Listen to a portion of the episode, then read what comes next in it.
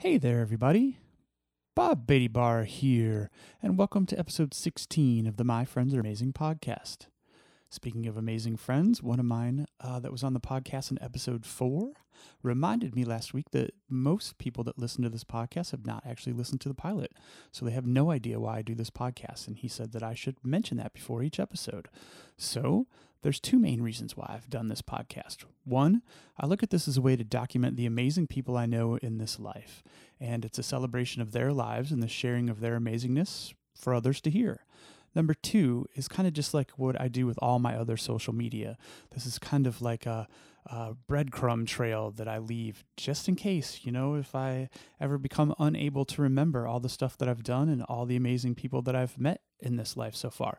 So I just kind of use it as a as a reminder, as a journal, as something to go back and listen to and watch and enjoy. So, same thing as all the rest of my social media. So, before we get started with the actual podcast, let me share some quick news. Uh, for one, the podcast is finally on Spotify. So, for all you Spotify listeners, just uh, search My Friends Are Amazing and hit that subscribe button.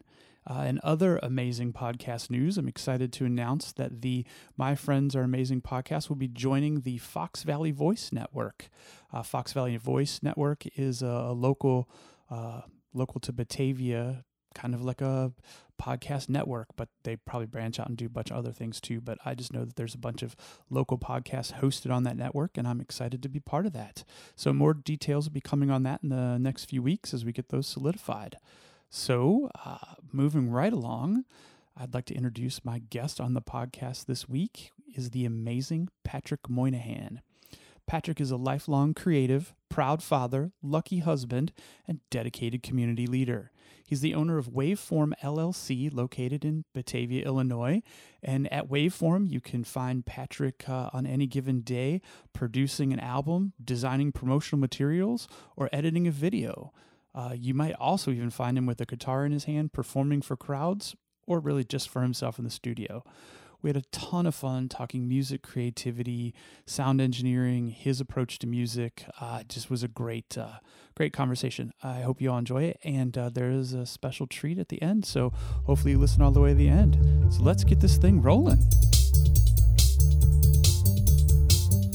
All right. Hey, Pat, how's it going? What's going on, Bob? Not a whole lot. Just doing this uh, for the first time uh, a little earlier than usual. I usually do these at night. Yeah, yeah, there's sunshine out there, and it's actually really beautiful. I do like having a window.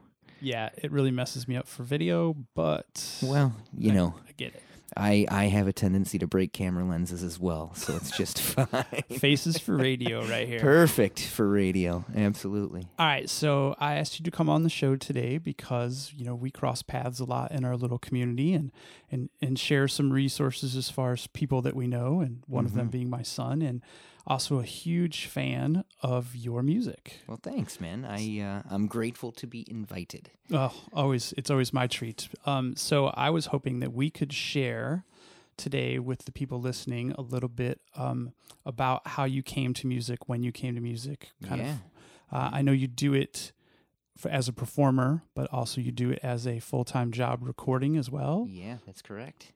So let's start at the beginning. When did you first come to music? So music has been literally woven into my genetics, right? So, uh, and and I will back up. It was really art that has been woven into me as a kid, as a as a young child, as a student of art. Originally, I thought I was going to be a graphic artist only. So you started visual art. I did start visual art, so I loved pencil drawings. I used to draw. I thought I was going to be uh, either an architect. I thought I might be a car designer. I was into these technical things, even as like seven, eight year old kid. I would just sit down and draw cars over and over and over, imagine aerodynamics, and and think about form and how might the interior of this thing feel. Right? I I loved it. I was- That's detail. Oh, I was I was a freak for it, man. I loved it, loved it.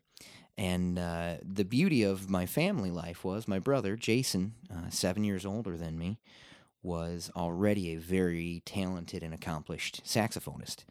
And so I had music right in front of me, and it was like the music was fueling this other thing. I understood what he was doing and went, all right, I want to be like Big Bro. Decided to play saxophone in the uh, elementary music program back in Niagara Falls, New York, where I grew up.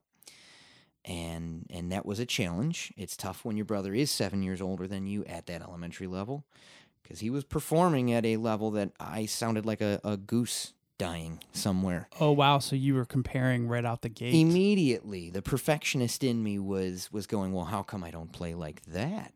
That that that was a failed thought process, and and I understand now in in my adult life why mom and dad were like, "Well, maybe maybe trumpet or something Oh, not yeah, your brother playing, right. right? S- differentiate, right?" And uh, that actually did happen. So, and it happened, of course, through my bro. I, I had the chance to grow and learn because Jay was right there mentoring the whole time. And what occurred was uh, Jay had a jazz group called the Elijah Trio. Uh, and, and it was something, as he was crossing from high school into his college career at Berklee Music, uh, I decided to go to a jazz band rehearsal with them. And next thing you know, this bass player was there that I fell in love with, man. Greg Sherrill was his name. He was a Native American cat uh, from the Tuscarora Indian Reservation. And this dude was a mountain of a man and a Jaco Pastorius freak. If you wanted Jaco, he could play it. So if any of you out there don't know who Jaco is, Weather Report uh, played with Joni Mitchell in some amazing pop recordings. oh wow! Uh, a a laundry list of fusion in the '80s, and and Greg, Greg was the embodiment of Jaco. I mean, he just he had every feel note. The even the imperfections were the same as Jaco. Oh wow! Frankly, right? Now was that like an an intentional homage kind of thing, or oh, just absolutely. like okay, okay, Yeah, absolutely. He was obsessive over Jaco's playing style, what he did, and there's a famous story of how Jaco ripped the frets out of his bass one time, uh, just grabbed pliers and started going to town. Greg decided to follow the same thing, just because to go. Well, maybe that will give me the sound, right? But I watched Greg play, and my mind was just blown by it. So that was your introduction introduction to stringed. At that point, I was like, "So saxophone? What? No, no more of that, man." And uh, and what was really cool and amazing about the person that was Greg, he was such a giving and caring heart. He bought me my first bass. He saw the passion in me. Oh, so you started on bass, like you didn't get inspired to play guitar from him. You- Correct. Correct. Yeah, Oh. I'm. I'm. Uh, you know, everybody sees me perform as a guitarist or Right. a, a keyboard player in the area. I'm a bass player, man. That's my instrument. Ah, That's see, I my did main not thing. know that. So when you play with, do you play bass sometimes with the bands that you play out with? Uh, Kinda, yeah. I, it's strange because I, I'm always the backup bass player because there seems to be a tendency. People have seen my guitar and my piano work and went, well, I think we need that in the band. And we just need somebody to thump on the low end. So why don't we put you out front and do that? And the next thing you know, the bass player is not available. Well, Pat, you can play that too, right? sure, why not? Pat, can you play that while you play keys? Yeah, yeah, that has become a problem in multiple cases. So yeah, man, Greg gave me my first bass. He bought helped me buy my first amplifier and I think back now to the the little bit of tutelage I received from him. I took lessons from Greg for a maybe 6 month or a year period. I have a very short attention span in general and and a seriously short one for music education. Really? Never loved lessons. I'm very self-taught, uh, to a fault, actually, in a lot of ways. And and watching Greg play was all I needed. And then, of course, now as a bass player and Jay as a saxophonist, immediately Jay saw the opportunity. He went, "Well, dude, Oh, so we've you got guys most a, of a band." a brother band. Yeah. So immediately while Jay's studying music at Berklee, I'm at home beginning to shred and learn how to play the bass. Jay took on the challenge then of I'm going to teach Patrick while I learn arranging and composition. I'm going to teach him music through a collegiate viewpoint as Right. So you were his grader. you were his guinea pig. Oh, absolutely, totally, man. I still am, man. And uh, and it was wild. Jay would come back from school and write arrangements for me just on the fly. Next thing you know, we're playing Stella by Starlight. We're playing these classic jazz tunes, right? And I'm learning how to understand music theory and structure by doing right? nice. Not by by this educational focused. Here, take theory, absorb that. I, I don't believe in that. So it was a it was a Jay Moynihan provided Suzuki experience, right? And dude, it it it shaped how I have understood music even to this day. Um, so yeah, I, I performed on bass and and got involved. I still remember the day because, of course, like every other young student, you have moments where it works and then moments where it doesn't. And I still remember the day that my jazz band director in middle school called me out and went, "Listen, dude, It's not working. I can tell you're not practicing.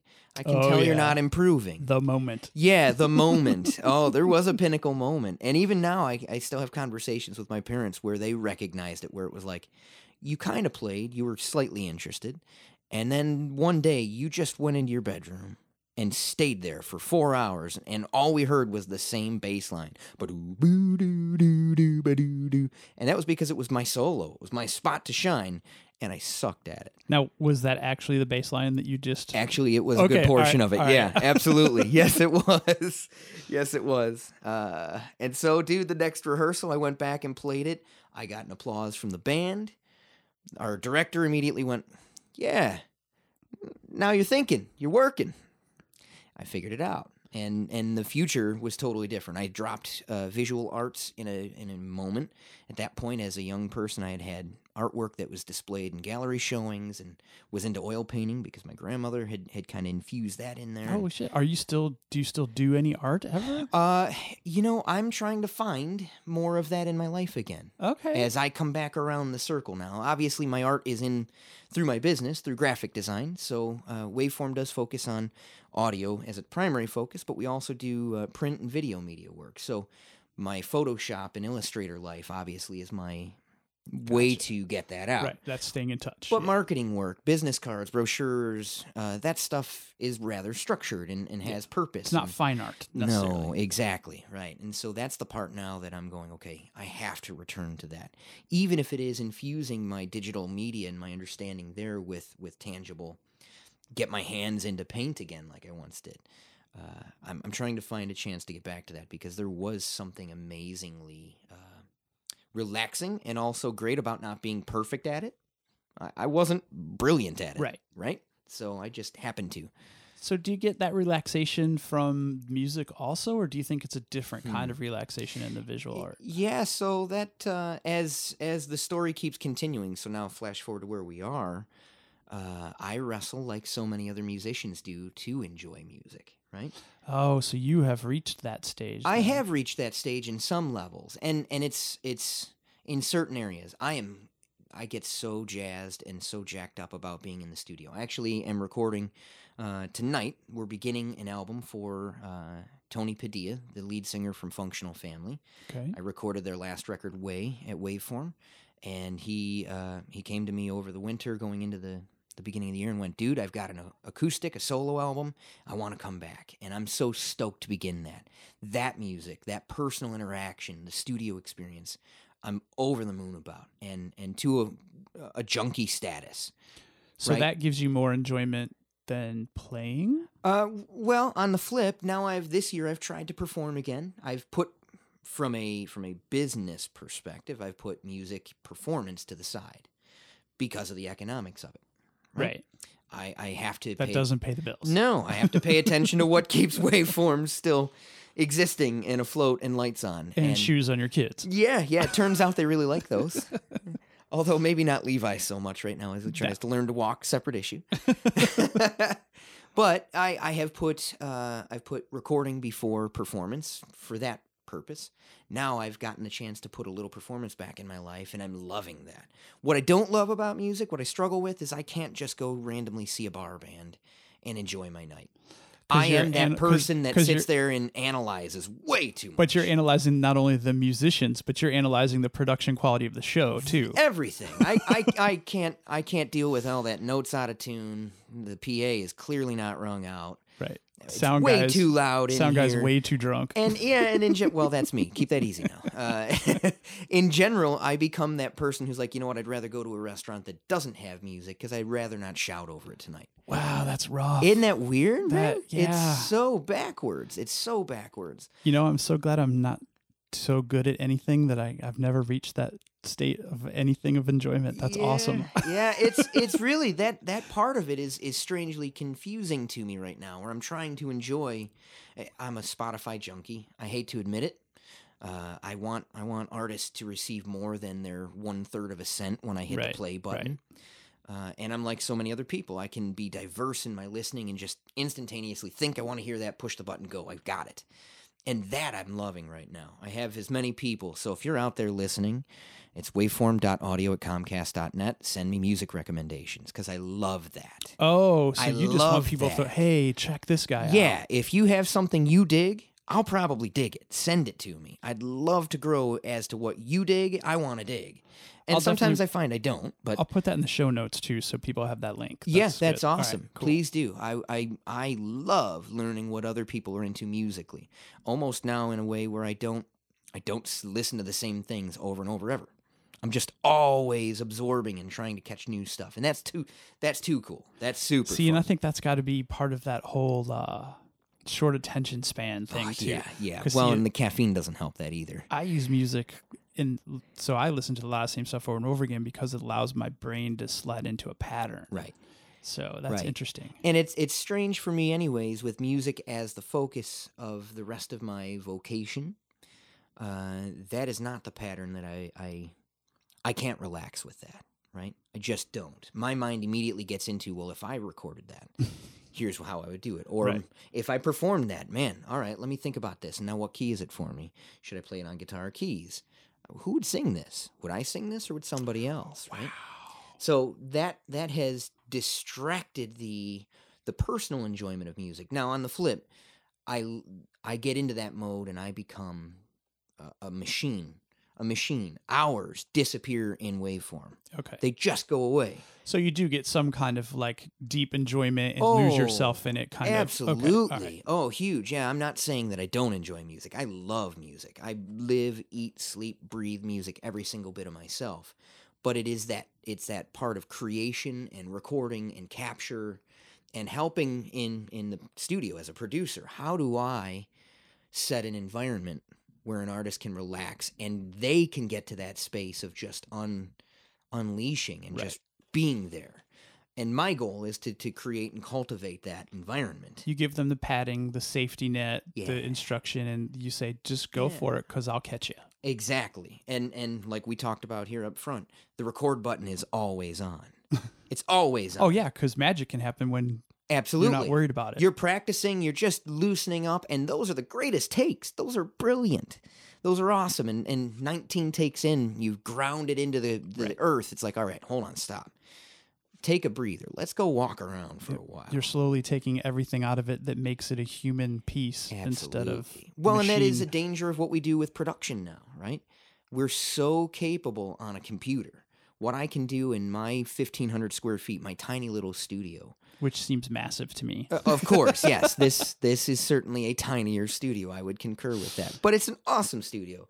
Uh, and we'll talk about that in a second too, because there's something amazing about not being in a clinical environment like a professional studio. Oh, sure. Right? Oh, yeah. That's why some artists, like, you know, find a an ice cream shop or whatever the heck, or an old church. and do that Exactly. It's a closet that I just happen to be able to feel completely free in. And it's not a clock on the wall going, "Whoa, boy, we got to be done by by X amount of time because the next session's coming in or whatever." Those things go away, and you can just naturally breathe your music. That's awesome. That's why I actually prefer for myself to record and produce at home in a weird way. So, do you have a space at the house for that, Uh, or I is it- have so we live in a townhouse and I have a corner.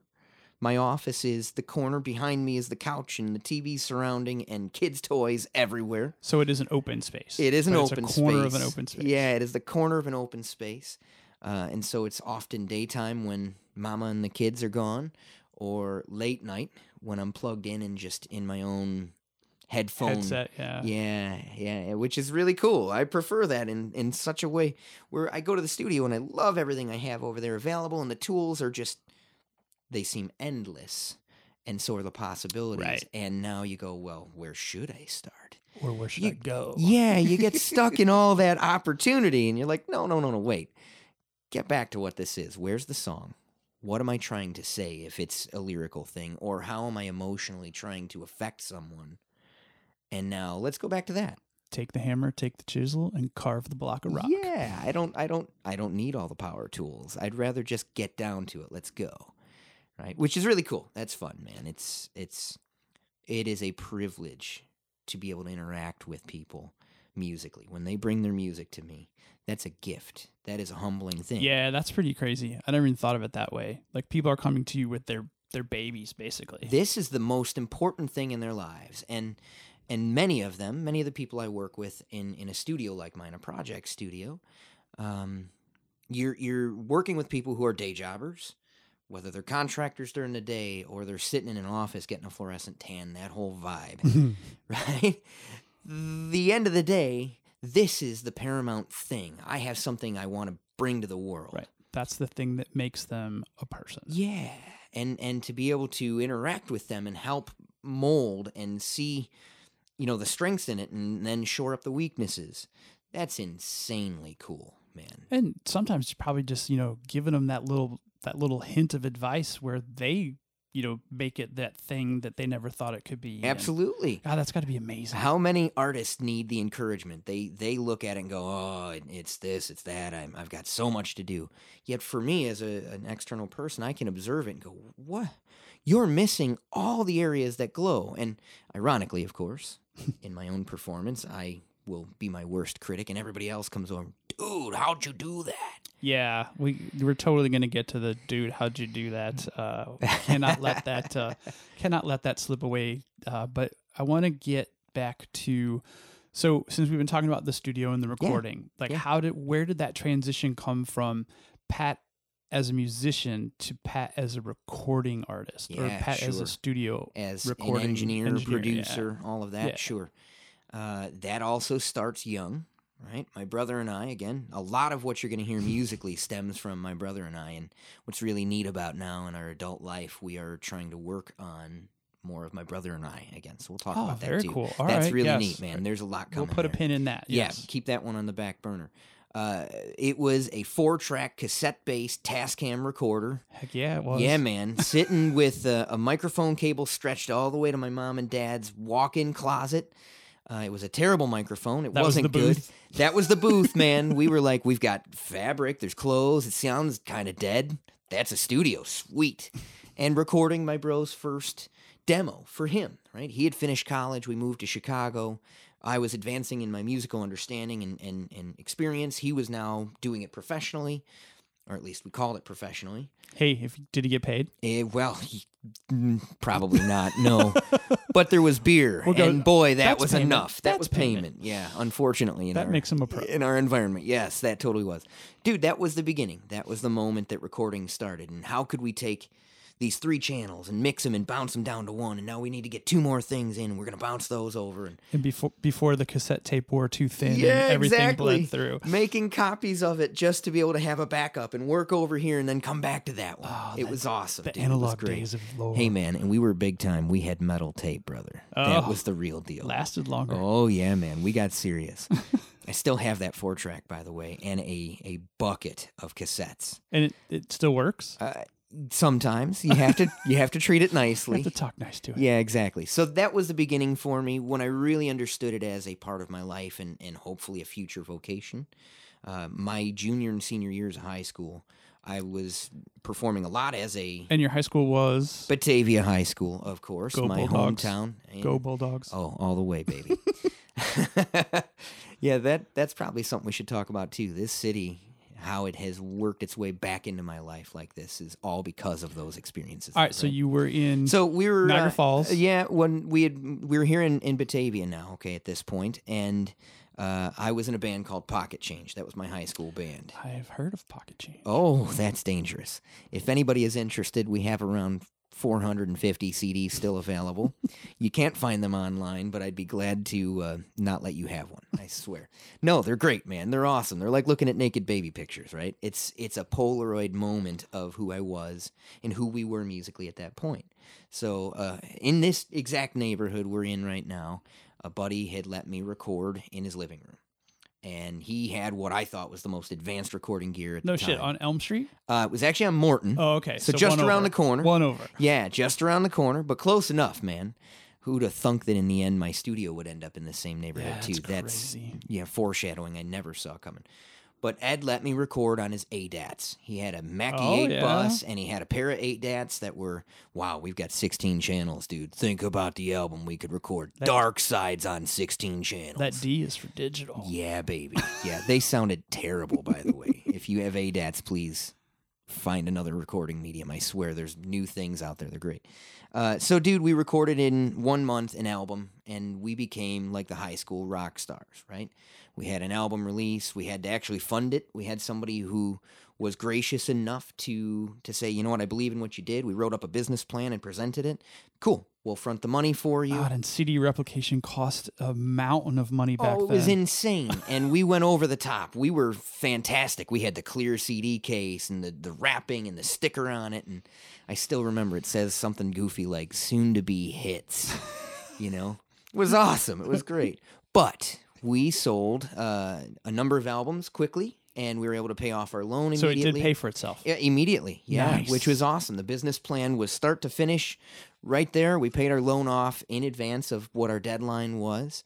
And and dude, we had this release experience in the Batavia Teen Center at that point. Oh yeah, It across the river. Yeah, I still remember breaking into the Batavia High School to steal lighting from them. They never knew about that, and they never. Oh wait, they will. Sorry about that. Only about seven people listen. So Yeah, it's cool, no problem. and actually, I think we might be two of those seven. So yes. uh, yeah, we stole lighting from the high school to have our show, and and we we had a backdrop made, and it was like this mountaintop experience, right? That is very impressive for a group of high school kids. It was back then. awesome. Yeah, exactly. Now I think about it, and I see high school students launching music careers with one video, and I believe that they're significantly more talented than I'll ever be. So. Uh, it was really cool, man. It was an amazing experience. In that moment, I knew I was beginning to head off to Northern for a uh, degree in music performance.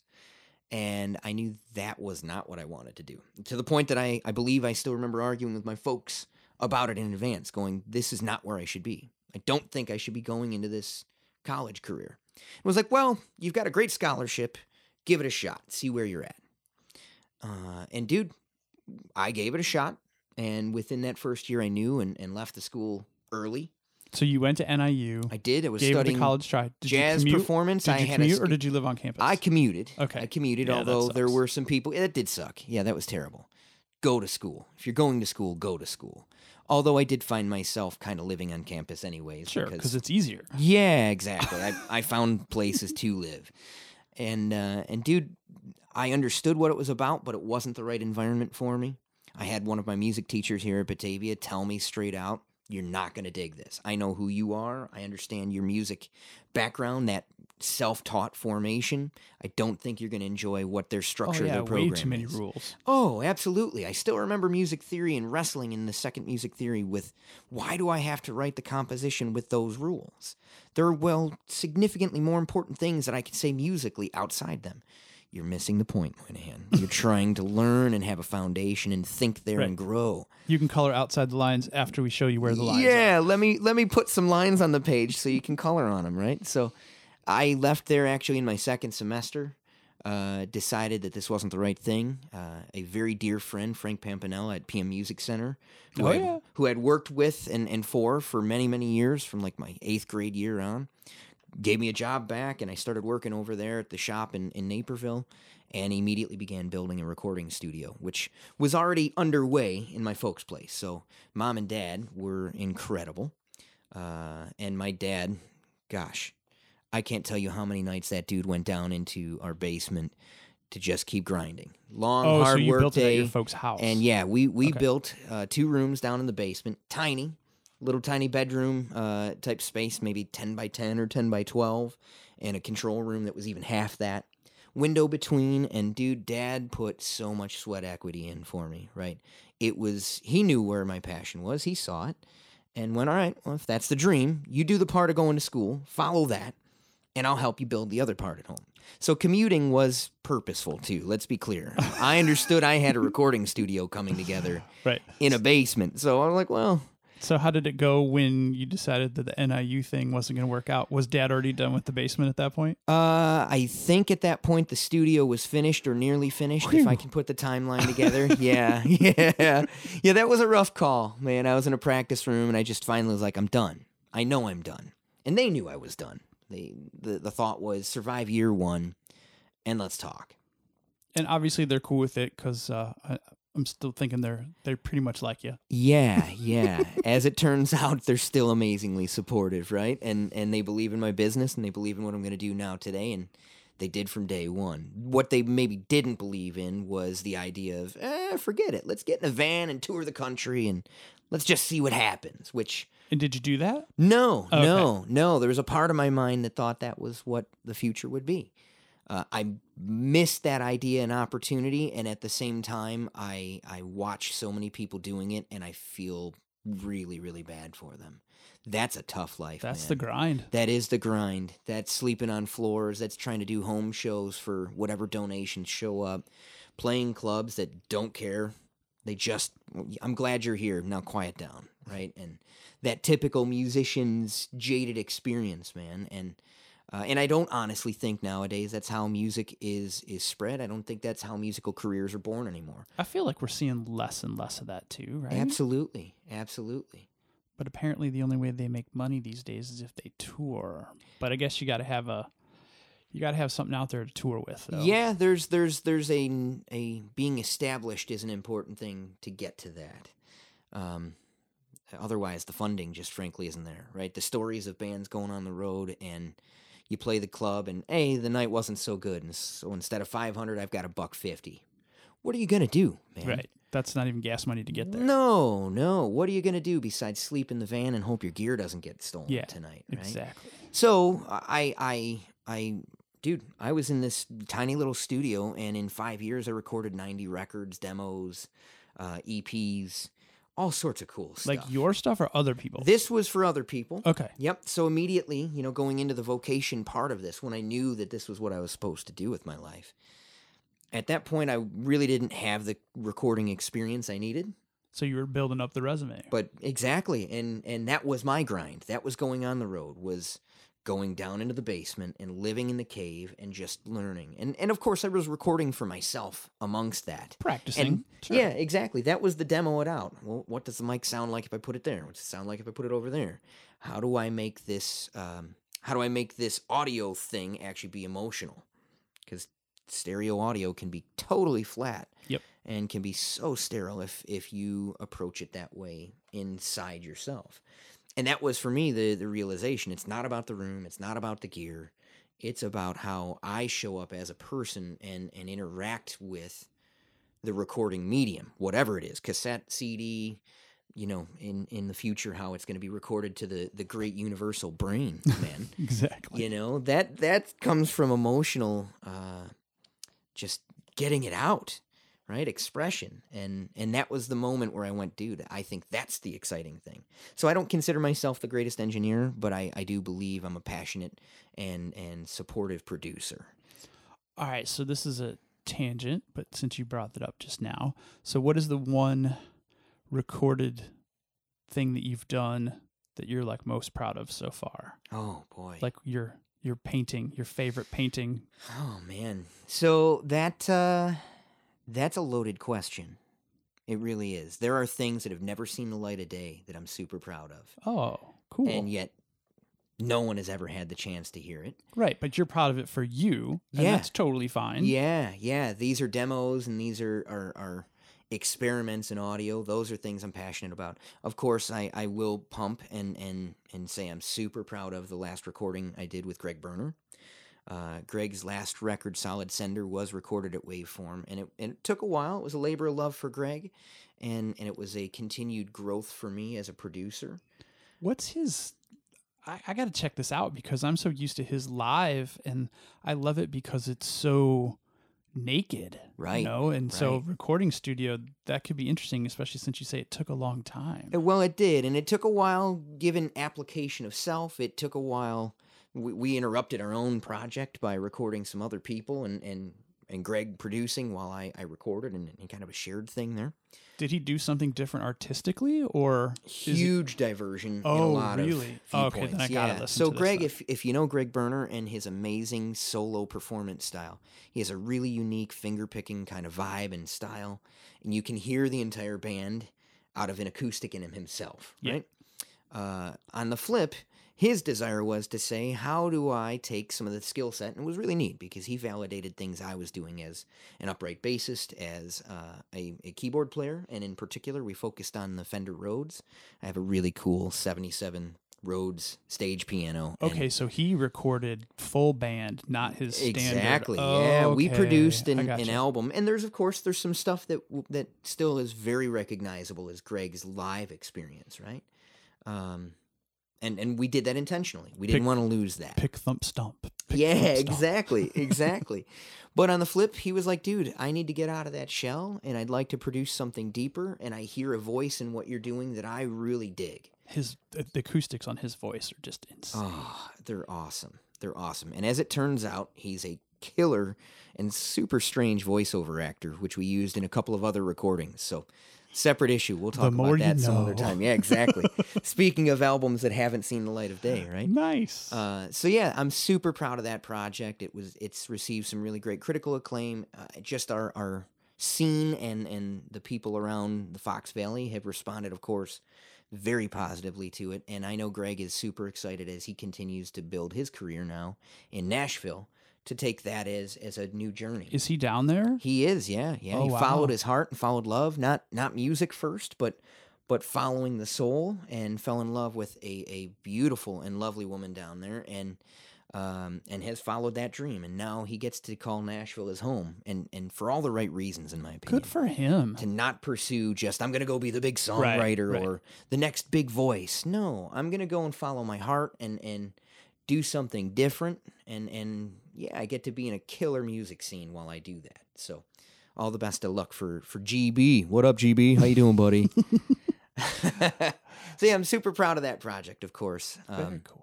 I I have some things that are on the docket that are going to keep coming out. One of the things, and I'll say it on this podcast because it will make it real, and then I have to make it happen. I recorded a, a couple years ago at Kiss the Sky uh, a record around the theme of songs we loved when we were kids. And that included a laundry list of That- artists from the Fox Valley. That never made the light of day. That hasn't made the light of day yet, but it will. because you guys recorded that live too, right? yeah, exactly. Okay. We picked up the studio, we moved it down to Kiss the Sky Records, and and Steve welcomed the idea of you know every artist picking songs that really meant something to them and helped form their musical future, right? And so then we we brought them in for live recording experiences, kind of a live studio thing. So everything was close mic'd, yet there was still a a we want to speak this now and capture it. And it was open, right, to the public. It Yeah, I thought I went down for some of those. Yeah, it was really cool. It was a great day. And there's some amazing tracks there, and the artists who are involved have invested their soul so deeply. So uh, it has not seen the light of day, given the the f- some of the ways life gets in the way, and and beautifully. Since then, we've had another child. Levi was born a year ago already. Gosh, that went fast. Yeah, it did, man. How about it? Uh, so that that happened in the midst of it. Steve had had a few health complications, and in the same year we recorded it. So that was our initial. We're gonna take a pause, and and I'll be completely honest. It sits now on my desk. So if I don't make it happen, then, then it's then it's on my back. But So is this a thing where we, you would bring some of the musicians back in to do some cleanup on things, or are you just gonna? I, I Just really think out. the intention is is to you know warts and all man Yeah, that's what I would it, think. let it Let live it be a live as recording. it was Yeah. and and so now the snapshot is starting to get a little older you know we're we're gonna be three years this summer and, and I can't let that go any longer I want to get this thing out this right, needs but to since they're they were playing inspirational songs, that's pretty timeless. absolutely these are not and and it was diverse musically which was cool uh, but these are not, you know, nobody came in with Katy Perry, brother. Right. Okay. so, so I think we're going to be okay on that one. The tunes will resonate and they will, like you said, last the generations, which is neat, man. Um, and I'm super proud of the recording that we did. Joshua, your son, who had been interning with me around that time yeah, period, say he was pretty young at it then. he was. He was fresh. He was green, and and I threw him in the deep end of the pool where there were moments where I'd either be on the stage performing myself or would have to wander around and go. I need to clear my mind a little bit. Don't mess up, dude. Hit the hit the button when it's time. uh, which one? That's where one of my proudest moments uh, was that couple weekends ago when you were playing after you guys did the gala gig, yeah. and the guys at Kiss the Sky were like, "Hey, uh, Josh, can you show us how to use the use the board here? Like, something about reverb." And I was like, no way, those guys, those sound guys are asking my kid. Yeah, and those are talented cats Yeah. too, man. So, So I was that was a very proud papa moment. absolutely, man. Yeah. So it it's um it's going to be a great record when it comes out. It's our intention that it's released on vinyl. Uh, obviously, Kiss the Sky being a, a one of the few independent and boutique record shops still in the country that that has that heart and soul to put it out on vinyl. We're going to follow that. So So do you get involved in the distribution production or just the studio production? Uh, yeah. So that's that's kind of a, a graying area for me these days, which is is really cool and exciting about my business, right? So that particular record, um, Steve and I do intend to release the thing locally, uh, and to try to spread it around to a few other record shops in in the country. There's some debate there about well. Does anybody care in those record shops? Because they're not the musicians in their scene doing something really cool. It's just Yeah, a record. A record for record shops is probably something that could be, you know, exactly. novel. I think that's something that could be really grabbed onto by a lot of other places where people go, man, these are not the big dudes, but check out these tunes and check out what they did. And it right? could be replicated in those other neighborhoods where there's independent record shops. still. Absolutely, man. So I I believe it's important that it not only stays here locally, but also gets more of a, a diverse um, kind of distribution and otherwise. I look forward to it being on CD as well. Uh, and I actually support the idea that it makes itself out onto places like iTunes and Spotify and otherwise. That that is one thing about our, our current industry that if you are not diverse about your distribution model, it's great that you have them off the stage, man. But but how many people will you see tonight? You, you got to be aware of how people interact with the arts now, and it's different today than it was when I started playing music professionally 20 years ago. Right. It's much more multi than single. for sure. Absolutely. So I believe in it being a diverse thing, and and I don't know if Steve would agree on on when I say Steve, I mean Steve Warrenfeltz, the owner of Kiss the Sky and uh, the president of the Fox Valley Music Foundation.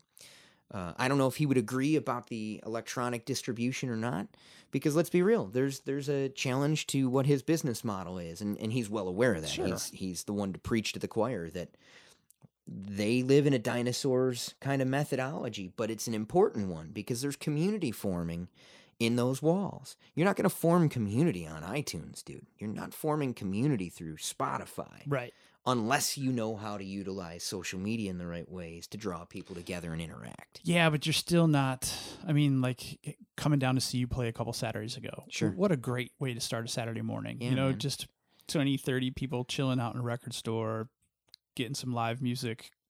That's Totally set the tone for the weekend. yeah, that's an incredible thing that we're losing by the moment. And I So- can't hang out on Spotify with human beings and enjoy a live acoustic Exactly. set. So even all the conversation that you might be able to have with major artists who who will sit there on the other end of the keyboard. That's awesome. yeah, but it's still But not it's- the same. I was gonna say it's cold, it's sterile, it's separated, it's alone still, even though you're wired together. So, anyways, I think there's still a place for it, and and um, and depending on the community, it can thrive beyond belief, right? So, yeah, I look forward to that record seeing the light of day. That's gonna be an awesome thing, man. Songs we loved when we were kids. Technical question. Yeah. So, do you create a different master if it's going to vinyl Oh, than if it's going? So, for every distribution medium, every gonna have- medium now and and i do mastering at waveform. That's a kind of a black art of audio. So i will master both the projects i record as well as i'm open to mastering projects i don't record that are recorded at other studios. But the mastering process that means taking the stereo mix down from either your analog source or your daw your digital audio workstation uh, and taking that stereo file and now prepping it for um, a consistent volume across the whole product, full and and um, brilliant EQ, right? So good low end, strong mid range, but not overwhelming. Bright top end without an insane sibilance. Sibilance. siblings. right? And so the the volume wars is really what that's about. And I'm actually super stoked that the digital medium uh, kind of the distribution areas, right? Spotify, YouTube, a lot of those places where media music is being put out now in digital media, they've gotten over the idea that it has to just be jacked, that it's super loud. right. If you take a look at audio from the early 2000s on CD, rip it into uh, Wavelab or Audition or Pro Tools. It's a block. it might be the most beautiful jazz piece and, and chill and quiet, and it's this monstrous wave in front of you. It's ugly. It's straining on the ears. It takes something that's soft and subtle and and makes it abusive to listen to. Right. Uh, and so the loudness wars are going the other way. And vinyl is one method where you just can't physically do it. The groove, as small as it is, as, as infinitely small as it is, cannot handle Yep, that type of limited- yep, amplitude. limited amount of data. And yeah, you're going to start to see, and, and that's an area that I'm continuing to grow, in particular vinyl mastering.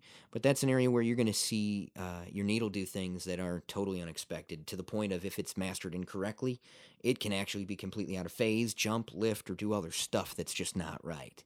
Um, digital stuff, certainly easier to get away with, but in the end, there is nothing beyond zero. After that, it's just nasty. It's a smack, it's a clip. Uh, it's brutal. It's not warm like analog. Analog loves to break up and to saturate, and uh, digital will not be that forgiving. so I've gotten really intense now in my life trying to understand how do I mix without. That's like my latest growing and, and, and point of challenge to myself as an engineer. I think a lot of us who have digital workstations kind of have a master section. So that master fader that's set with an EQ and a compressor and, and a limiter and that stuff that's there to kind of help gloss up what we're doing. In my life now, all of that's constantly shut off, and I think a lot of engineers would agree with this. Shut it off and get the source material the closest you can get before that comes back in. Josh and I were playing around with this before you came by today, and Totally. we were tweaking some stuff, and I, I turned it all off, and I'm like, wait a minute, I think I like it better like this. And I said, throw the headset on. And He goes, yeah, this would actually work. So right, right. I might You- be taking off all my little keep sparkles. it simple, stupid, right? Yes. Yeah, man. And and there's there's a place for all of that. It still makes its way into every recording. Uh, but sometimes keeping it raw and simple. That's something about Greg's project that I really appreciate and really love. Greg continued to challenge me to say, I, I like things mono. I like Right, things down the middle. Yeah. I'd rather not put 19 plugins into that signal path. I'd rather just get the microphone in the right spot, which matters, dude. Matters a ton. So if your if your sound sucks, go move the microphone around. Look for that spot. And use your ears, man. Yep. Place yourself in the position to hear it properly. Yeah. I And gotta, then I gotta improve my rig, so you had a set of headphones too, but you don't now. Uh, that's okay. I don't have headphones, and I would have asked to not wear them anyhow. oh, so perfect. I, I I am a more of a monitor kind of guy anyway. So uh, yeah, dude, it's it's it's an important thing now to to take a look at mastering as a part of the process, but to not get comfy leaning onto it.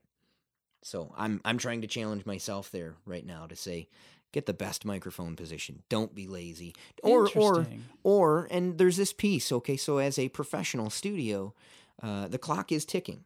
So my clients do come in and have a budget Time is definitely money in yeah, studio. and and and I want to be clear that I want to value that dollar. Uh, I want to give them the best product I can for what they can afford, and not to say that we make creative decisions based on money. That's not the case at all. But there are moments where, and and this happens in live. That's what I like about live music a lot. Dude, if you're if you're on a live stage, the band starts in five minutes. So does the mic work or not? Let's Right. just start there Yep. there's something really vital about the line check, man.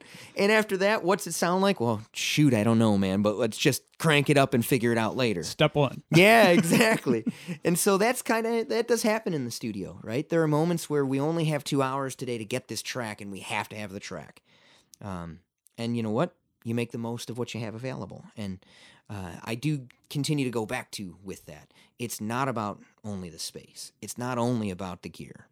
It's about how you emotionally speak, right? So, some of the crappiest recordings I've heard from a technical viewpoint are the greatest things to listen to.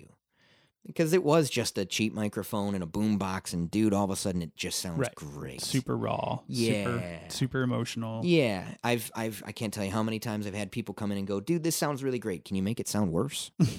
Yeah, what too, do you mean? Too clean. Yeah, exactly. It's it's it's Dirty all- it up. Yeah, yeah, and and a lot of you know my plugins, for instance, I wish I had racks full of of vintage gear. I don't, but my plugin purchases and my my selections there are all emulations of old school stuff and things that can add character and dirt, and and how do you use different ones in different cases to to let that speak how it should. So, are you afraid to introduce that actual vintage equipment because of the sickness? My accountant is is afraid of it. Uh, Like if you buy one piece, would you just be like, "Oh no, I have to buy them all"? oh yeah, Yeah. yeah. the yeah. sickness is it's the musician's sickness. as It I is real. That struggle's real. Uh, I am. I'm fully supportive of, and and I think it's probably because of the the scale of my particular environment. I'm fully supportive of things like the warm audio products, where it's an emulation of a vintage piece of gear. Right. And I certainly would love to buy the four thousand dollar one, but the five hundred dollar one gets me 85 90 Right. percent of the way there. And we're seeing time and time again now how modern technology and manufacturing can provide that experience on a budget. Well, you don't have any shortage of gear at the studio, and it's a very impressive collection. If you keep talking like that, my wife is going to find out, dude. keep it cool. Keep it cool. well, I just meant like the the wall sockets. You've quite an Oh. impressive collection of wall sockets. Yeah, yeah, That's what I yeah, meant. yeah. Absolutely. There's lots of lots of AC around. No, I, I do have a gear addiction. all Uh, musicians do. Yeah, why not, man? There's probably 35, 40 guitars and basses. Uh, my my latest addiction is I have a 1956 Hammond M3 organ. Uh, you have mentioned keys, so oh, boy. and it actually has uh, added onto it the Leslie Connection kit and a Leslie. It's a solid state Leslie, so I'm still working on that. But dude, there's nothing like. Wait, so you're rehabbing the solid state, or Well, I I, I have a, uh, an opportunity through uh, another super talented tech, uh, a cat Bruce Breckenfeld, who um, his main gig, his real technical engineering role, is at CRC Chicago Recording Company oh, cool. as one of their head technical engineers. And, and Bruce came out to kind of help me get the M3 up to spec. And he had some incredible ideas about, well, if we cut this off, we can put in a, you've got a two speeder here, so we can put in a tube amp, an actual Hammond amp, and get the grind we want. And we can put a horn up top. And amazing to lean into somebody like that, that is so experienced, so knowledgeable, and go, yes, let's do it. Well, plus he's got to pass that on to somebody, or it's gonna die. It, it it is dying, right? We're in a consumer life. I can buy the warm audio piece of gear, and, and if it fails, well, it wasn't a five hundred thousand dollar piece of gear. It was five hundred, man. We can just go grab another one for now. But right? the cool thing about that older stuff is, is because it is solid state and has so many fewer moving parts. You just if you know the right, right. Well, whether it's tube or solid state, man, uh, it can be continue. It can continue forever. right. That Hammond that I just bought, it's a fifty six. That's I don't see- five years old. Yeah, man, and I don't see it stopping for another seventy five, if not more. You know, it's just a beast and it sounds so good. And there are imperfections. There are notes that are a little sketchy. Yep. There's a couple of drawbars that you really got to work in and I'm sure over time they'll open up or maybe they'll change in negative ways. Actually, he he gave me a really cool technique. My my vibrato uh, unit in it had had stopped working. It was doing this really weird pulsy wop wop wop wop wop wop thing. Immediately, oh, I know exactly what that is, and he starts going down this whole line about how zinc has been deposited on the fingers that make this thing work, and you need to shock it. To get the zinc to come off. Exactly. You're basically burning this stuff off because it's shorting itself out. And he gave me a few options of how to do that. One with a This just sounds scary. Oh, it was awesome. It was killer, dude. I loved it. One of the options was to use an unregulated phantom power. So that's 48 volts, just straight up. There's contacts, these screws that you can hit. Clear. Yeah, exactly. And he's like, that one's going to arc a little. All right, cool. The next idea is you can fire the organ up, and if you use the B plus out of the power supply, it's about 200 volts. Oof. And he's like, that one's going to spark a lot, but you'll never have the problem again. It'll take another 75 years for the issue. And I went, okay, so that's over my pay grade, dude. I'd Clean it good. yeah, and of course he's like, now remember, the entirety of the organ is on, so everything's hot. I'm like, Right. well, yeah, 200 volts is way more. Like, is there a I'm not going to kill myself Yeah. version of this? Is there a non-heart stopping? Yeah, approach? it was awesome. He goes, oh, sure, that's easy. Three nine volts. Here's how you connect them. Here's where you go. And he's like, it's just enough typically to kick them off there. Now, it might be a band aid. It might last you three days, might last you three months, could last you 30 years. You just don't know. So I shocked her up. I did the whole thing. And, you know, it's just a minor arcing. I'm kind of like, is this even doing anything? We fired it up. Oh, she was back. It was so good. So See, amazing. That's the awesome. You can't do that with something you buy today. No, man, I can't do that to a plug-in, bro. Now, mind No. you, it's never going to get there, but those imperfections are what offer the greatest uh, character to recordings and to the recording process. Right. So you introduced character. Um, Yeah. You're sitting across from me. Now, would you have brought your guitar if I didn't mention it? So I've joked with City Council here. I'm very involved in Batavia. I'm the president of Batavia Main Street, going into my third year there, and uh, as as president, and now my fourth year on the board. Wow.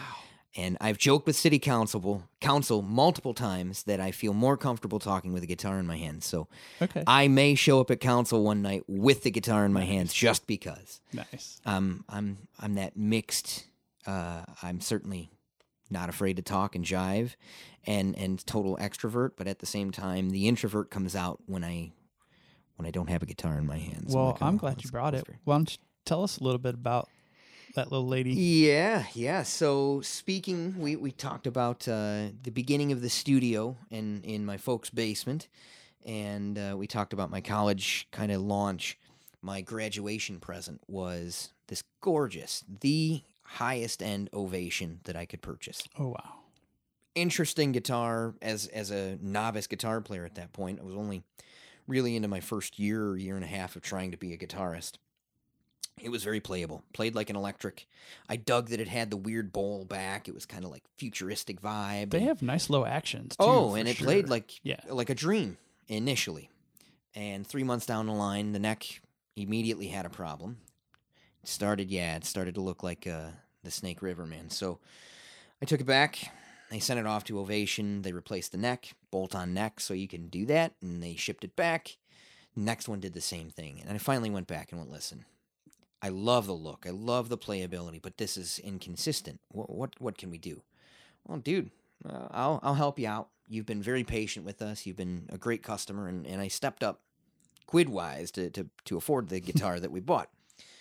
I had already played a Taylor and a Martin and some awesome instruments at that point. And went, dude, the Ovation is nothing compared to Right. those things. Again, wood has imperfections. The the the grain is just not perfect, and yet each one speaks in its own voice because of it. So I started wandering around the store and found this particular. This is a Taylor 510 CE, uh, and it was on the wall for a while. It had some nick, nicks and dings, and I loved it. Immediately, I knew it was my guitar. Of course, going up to the the counter with it, going, "Well, I had that guitar, now I want this guitar," and they're like, "Well, we're gonna need that money." and I went, "That's no problem. Let's figure it out. Whatever I have to do." And uh, now this guitar to me is this was 99, so we're coming up on uh, a long life together, and, and I see a much longer one in its future. So, like we talked about before the microphones were on, this thing has been uh, through hell and high water, right? It's it's been out on the boat, it's gone camping, it's been on huge stages. Uh, it has been recorded on so many people's albums and, and demos, and and everybody who gets a chance to play it says the same thing. I, it's it's not perfect, but it's exactly what it needs. So it's almost 20 years old. Yeah, Well, it probably is 20 years old. It- yeah, got it was in certainly 99. manufactured in, in 97, 98, somewhere in there. So it's at least 20 years old, but 20 to me. Um, I've replaced a whole bunch of stuff on it in the past, and I used to be a junkie about strings, right? I'd change my strings once a week when I was gigging a lot with it. Uh, and now I've kind of gone the other way to go, dude, if it stays in tune, I'm happy with Yeah, it. I never was in love with new strings. Not that I'm anywhere near the guitarist that It's- you are. well, well, I like old strings. You're, you're talking yourself down, brother. You know, I, uh, I no, you I like haven't heard me strings. well, I can hand you the guitar. Everybody else has played No, it. Uh, I like strings on day two. Day one, they're super bright. They're a little harsh. Uh, day two, they've sat there a little while. They've stretched. You've tuned and retuned. Uh, they've got a little bit of grease on them. They get That's where they work in. Yeah. I don't like strings that are. I can still admit this. I don't like strings that are six months old and rubber bands. That's Uh, okay. that's funky. Well, so six there's like an in months for you is between. A lot of playing time. though. Exactly, Right. exactly. And when you have 40 guitars, trying to change strings every couple of weeks is maybe a challenge and not a part of the changing budget. them every two weeks. I have found myself, I will admit this, I confess this to the world. I found myself where a guitar breaks a string, and then like six months later, that string is still broken. Because you're like, well, grab another Les Paul. That's right. I have some Yeah, others. it's fine. We're cool. Let's go to that one. People will, will record with me and then come back and be like, dude, I broke that string six months ago. What's going on? Um, I didn't take the 10 minutes to Yeah. get that You should have replaced it when you broke it. yeah, that makes you know that could be a new like piece of policy at Waveform. That's right. You break the string, you replace the string, Right. Because otherwise, I'll- it I'll won't happen. string. Oh, I'm glad to pay I'll buy for the string, You put it on. Just put it on, Yeah. because if you don't spend the two minutes to do it, I probably won't for two months, man. So, anyways, it's an I- unforgiving chore. uh, yeah, I love this guitar, man, and uh, and she's got new strings right now, uh, because I played that gig a couple weeks ago at Kiss the Sky. A chance to, man, I haven't played a solo gig like that in two years, dude. And and actually, I was so unprepared. I just walked up. Gosh, time's so well. You were unprepared, and also you were up until three o'clock the night before. With yeah, the, with yeah. the live gig. we did have a, a live sound event the night prior. Yeah, and that was a long gig, man. That was one of those 10 a.m. to 3 in the morning type of deals, right? So I was spent. I was tired. Had another performance. Of course, I'm the, the creative arts director at Rejoice in Geneva. Yeah, and gig. so had the Sunday gig in the morning and then performed with Functional Family later on that Sunday night. that was a busy weekend. Yeah, it's a great weekend. You kidding me? I was fired up, man. Um, So let's talk a little bit about your recording, or not your recording style, your live performance style. You have a little bit of a unique. Uh, I feel like it's unique. Maybe it's not, but you can I- tell us about it. I do think it is. Yeah, yeah. So uh, the best person I would would would say that um, uh, you can kind of get that vibe off of, right? It's it's a looper based thing. Um, so the Ed Sheeran thing, right? And I was doing it well before it was an Ed Sheeran thing, Oh, which is thought you were kind of neat, go, man. I thought you were going to go Timmy Reynolds. Uh, well, there's plenty of plenty of people, but I want to go to somewhere where people can go. Oh yeah, I've heard that on the radio. My crowd's It's- a little older. Yeah, You fair could- enough. You could say Tim Reynolds. Okay, Tim Reynolds is fine. I listen to a lot of that too. Dave was awesome with Tim. So a lot of those bootlegs I grew up listening to, man. That was the stuff that got me Oh, doing. Now this. you're making me feel old. Yeah, sorry, man. It's cool. It's like that. Uh, so my performance style, uh, it's certainly guitar heavy. I I try to form a band experience out of one person. So the song often is built in a way where I can perform an entirety of a tune and grow it. There's a I, I do vocal beatboxing now. I'll use components of the guitar or the microphone to actually scratch on or smack or pop to create rhythm, uh, and then build a bass line around that often. And that gig you saw was actually kind of like the pared down version of me because I chose to just bring the acoustic. Typically, I'm a junkie and I bring a keyboard, I bring a oh, bass, and so I you'll lay down around a track and then record that, and then Yeah. just build and build with and different build instruments. and build and build all the way around. So next thing you know, there's literally a bass part, a drum part, there's keys, there's a, a rhythm part, and then I'll swap over to an electric so I can play the song, sing, uh, and there is a, a major vocal focus. I try to emphasize harmony, uh, and I'm trying as I continue to grow in this to be really loose, to be really open about the vocal stuff. So, all right, vocal. That's really good. So, no, no traditional vocal training. Um, Or yes? I can't entirely say that. I did study with a vocal coach here, someone who has been pivotal in my musical life and in my vocational life. Uh, I studied when I was in high school with a woman by the name of Dory Irwin Collins. Again, strangely, on Jefferson, here in this neighborhood. In the hood. I don't know what it is about West Side Batavia, but I think this is where I'm meant to be. It's amazing. It is amazing. It, there's just like something that feels like home over here. Yes. Uh, Dory kicked my butt. I was not a vocal student through uh, middle school, high school, all of that. And in my junior year of high school, I said, I can play jazz, I can play bass. I'm going to be a vocal major. Yeah. Yeah. It's just, just, to, just because. Well, I figured if I'm if I can do the other stuff and I'm already gigging and making money, why am I going to study that? I'm going to work on the thing that's going to help me grow. All right, all right, I can see that, Okay. So there was some flaws in that plan. but I can see it. Yeah, it's a solid plan. and it was it was a it was a realistic plan. So I had I had performed theater in high school. Not well. I'm a terrible actor, but I could sing. uh, I was in show choir and terrible dancer, but I could sing. Uh, was accepted into the honors all state choir my senior year, the the one year I tried out for so it. you totally do have pre-vocal chops. So there was vocal Okay. chops going into all of this. Unfortunately, given the way all state worked at that time, I, I could only be an Allstate Honors jazz band or all state Honors choir. Couldn't do both. So of course I focused on the band. That that still got me my scholarship. Uh, but I was accepted as a vocal major at Northern, uh, and it was because of the basic vocal instruction that Dory Collins had given me. Uh, again, the lack of desire to learn the other languages and to really get into the intellectual component of being a vocal major stopped me. Maybe if they had a a, um, a contemporary vocal program out there, Right. that I may have hung on to. Uh, but Once in again, either case, back to the rules. yeah, exactly. That just wasn't gonna fly, dude. That wasn't what it's about. I just want to sing. I, think carry I this instrument with me everywhere, so let it go, I think. I can see why you and Caroline get along so well now. Oh yeah, the lack of rules. we are rule breakers, man, and and life is much more fun because there's rules. Because then I get to break them. Yes, exactly. So yeah, I, uh, I I have basic coaching experience, but it came down to how how can I give the most authentic performance? I've I still today hate the sound of my voice. I may not listen to this podcast because of the tone of my own voice. Oh no, I think you'll really. I'm hoping you'll enjoy it. I'm think sure I will. I love the so far. Right. conversation, but I still hate my tone of my voice.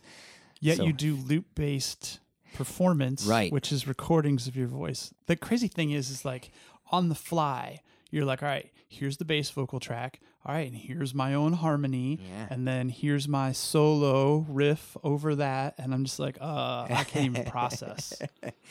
Thank you. I It's appreciate crazy. the It's the- beautiful. the mojo and the observation of what I do, and and it's for me, it's like living in the recording studio, but in a live setting. That's the alignment, right? Is that Ah. the things I'm doing there, I think the same way as a producer in that moment, and then try to make it happen. Now, the looseness is it's a loop, so I've only got so much to work with. Again, the limitations bring out the cool stuff. and right. the, the impeccable sense of timing, uh, the incredible grasp on musical vocabulary. I mean, it's just like that's just like mind blown to watch this happen right in front of your eyes. I'll, I'll write a check to, to thank you for all of these kind words If after you- we're done here. if so you haven't seen a a well done loop based performance, uh, you got to get out and find one because it's it's crazy to witness. It is insane. It, as I joked at, at every gig and, and probably at Kiss the Sky, it terrifies my wife because now there's like 19 Patricks. Yes. it's it really is a dangerous thing, but I I do love producing a live performance that way because all of a sudden this power starts growing from the stage, and it's interesting how. I catch people's attention as the performance goes along because this thing swells. And it's those moments where you can drop out and go back to just a solo voice and a guitar.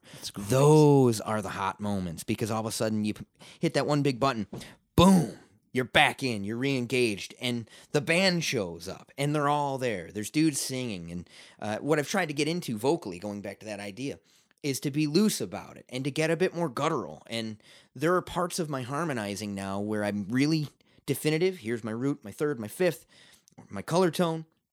There's other spots where I'm just like hollering. It's almost like these chant type things where all of a sudden something is just a, a it's just a, a contextual piece now. It becomes a synthesizer or some other like Right. Another instrument. element. Yeah, Yeah. it's no longer the voice, right? And that's the stuff that I really am trying to loosen up to.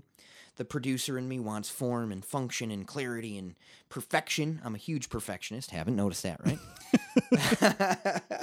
and so to let go of that and even that performance, I, I joked that day. I, I covered a blues tune that I really, really love. Really love. Uh, Before You Accuse Me, right? Uh, and dude, I sang it totally in the wrong key. totally in the wrong key. Before you accuse me, I'm down here, and I'm like, well, we've come too far, dude. Let's just go. Let's Which is see so what funny happens. because most people like overshoot, like they start way too high, and then Right, they get exactly. then they hit the ceiling, and they're like, "Oh shit, that's not gonna yeah, happen." Yeah, we are stuck now, man. Well, and dude, I went, all right, I'm here. Let's live with it and let's figure out what we do. And so I gave you my best Patrick James sings BB King thing going on, and I went, oh, okay, that, that's something. Let's see what happens. Can we kick the octave? And there it was. It felt right. That was so I- funny. I, I did have a little dog head cock thing to the side, and then when you said that at the end, I'm like, "Yeah, I knew something was different." That's why. That's totally what happened.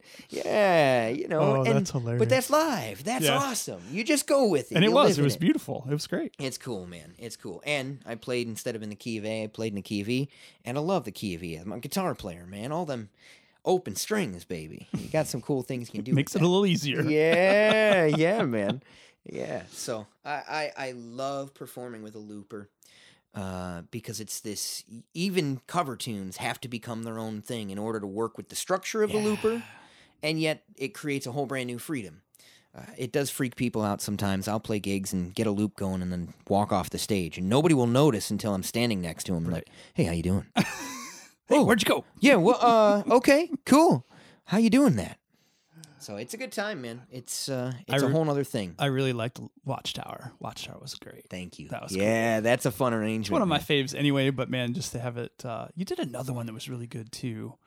Uh, you did. Uh, I think I did knocking on heaven's door. Yes, like that liked day. that That's a good one. did you do a Marley one too?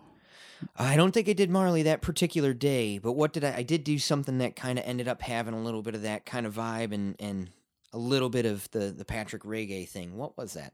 See, I don't even know. I came so like I'm.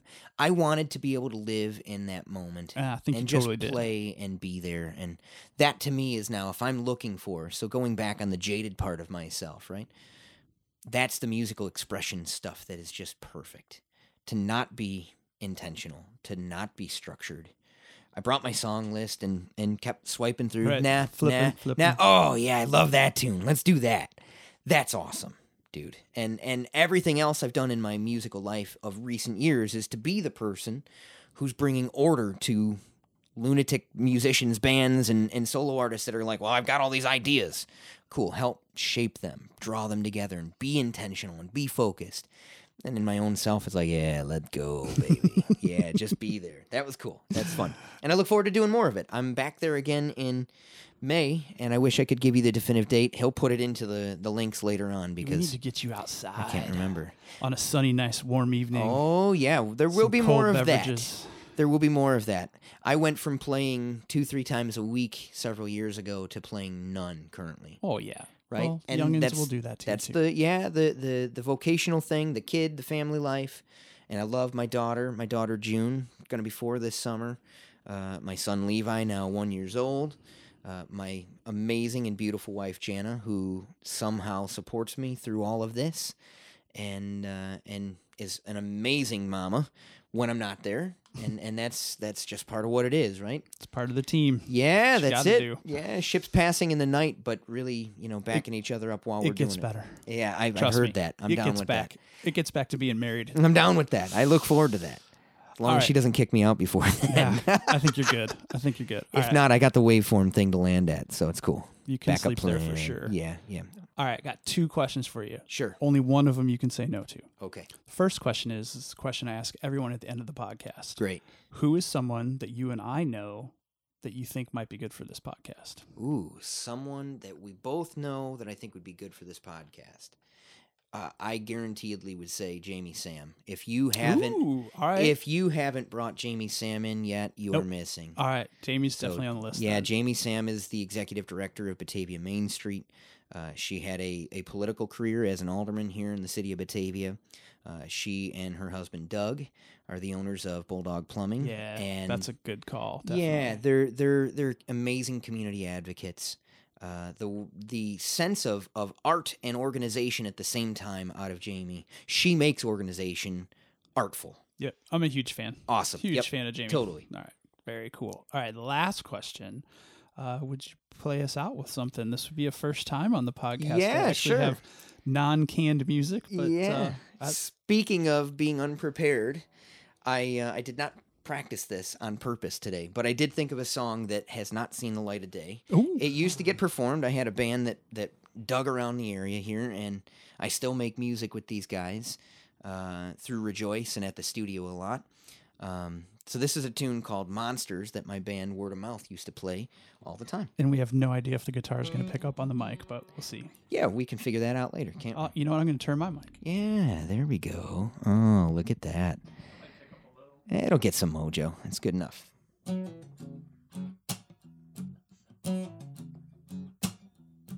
I got monsters in my closet, though they don't seem to scare me that much. You got skeletons, we've all got 'em, though they don't come around much. Sometimes I don't trust this world at all. Sometimes I don't trust myself too small.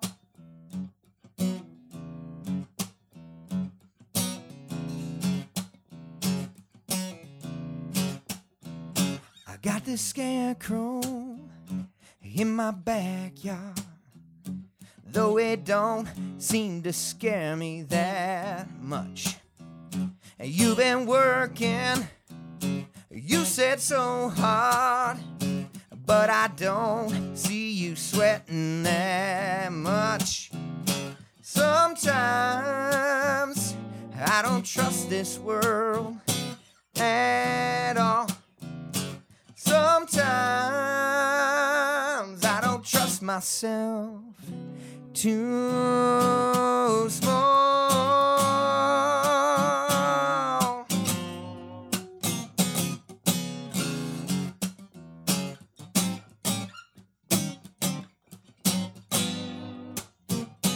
Got this old dog laying by me. He don't bark at all that much. You've been working, you said so hard, but you're not sweating me that much. Sometimes I don't trust this world at all. Sometimes I don't trust myself too small. Woo! Dude, that was awesome. Thanks, brother. I think I might have to have you on every week now. We could do that. this is really fun. We might be onto something here. Uh, let's do it. I, it turns out we've we've got some studios in the area. We could make this happen. Definitely. All right. So, one last thing. This isn't a question. This is a statement. I always reserve the right to recall a witness or a guest Awesome. because I know there was a lot of stuff we didn't cover. Yeah, man. Um, we're about an hour and uh, 13 minutes in with the song. Take Yeah. five minutes out for that. How'd that feel? Did it go fast? Did it go slow? Did it? You know what, dude? This uh, you know recorded therapy session actually is brilliant. I think I'm going to rebook anyways to keep going. We've got a lot more to say. Yeah, I love it. Well, thank you. And we'll do this again very soon. Awesome. Thank you so much, everybody. Oh my God, how cool was that? Uh, having Pat in the studio yesterday, uh, office, we'll call it studio. Uh, it was just a blast. Uh, golly, I'd love to do that almost every day, and I can just listen to that song over and over and over again. Thanks for tuning in, everyone. And uh, I think we're going to branch out a little bit and, uh, I don't know, maybe add some elements of music like that to more episodes. I guess it all just depends on what my amazing friends are amazing at. So tune in next week or maybe a little bit after a week to see who's next. Thanks.